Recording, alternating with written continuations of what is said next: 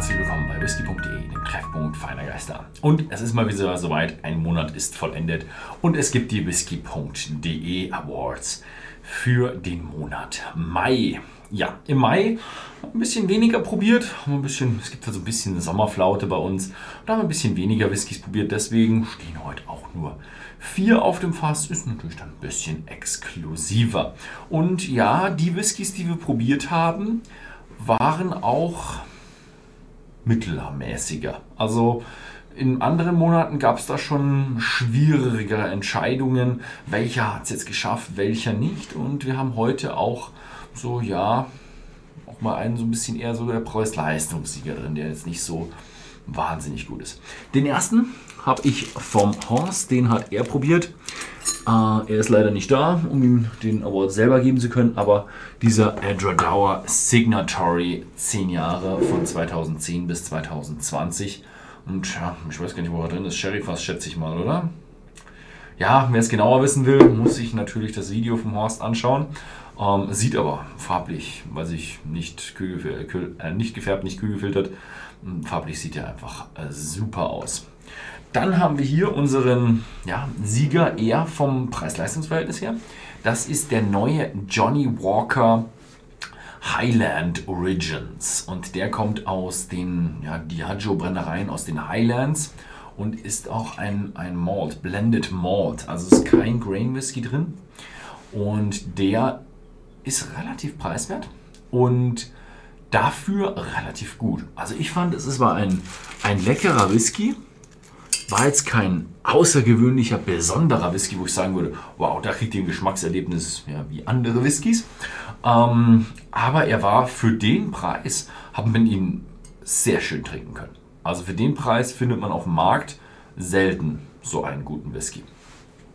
Der nächste ist ein, ja, einer der wenigen mal wieder. Hier stehen doch immer 90% Scotch Whiskys und hier ist einer der wenigen, die eben nicht Scotch sind, sondern ein Swiss Alpine Whisky. Und das ist einer dieser besonderen Einzelabfüllungen von der äh, Sentis Dreifaltigkeit Unchained. Und der hat mir echt besonders gut gefallen. Der war, glaube ich, irgendwie, er war so Bierfass gelagert plus nochmal ein paar Fässer und die waren richtig gut.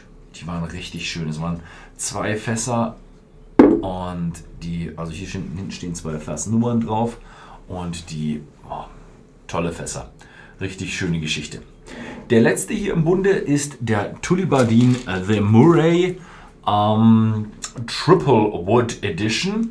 Moscatel Wine, äh, Whiteport äh, und Sautern Casks. Und der ist schön, wusste ich vorher schon, dass er schön wird, bevor ich ihn probiert habe, weil ich auch die Samples gehabt habe.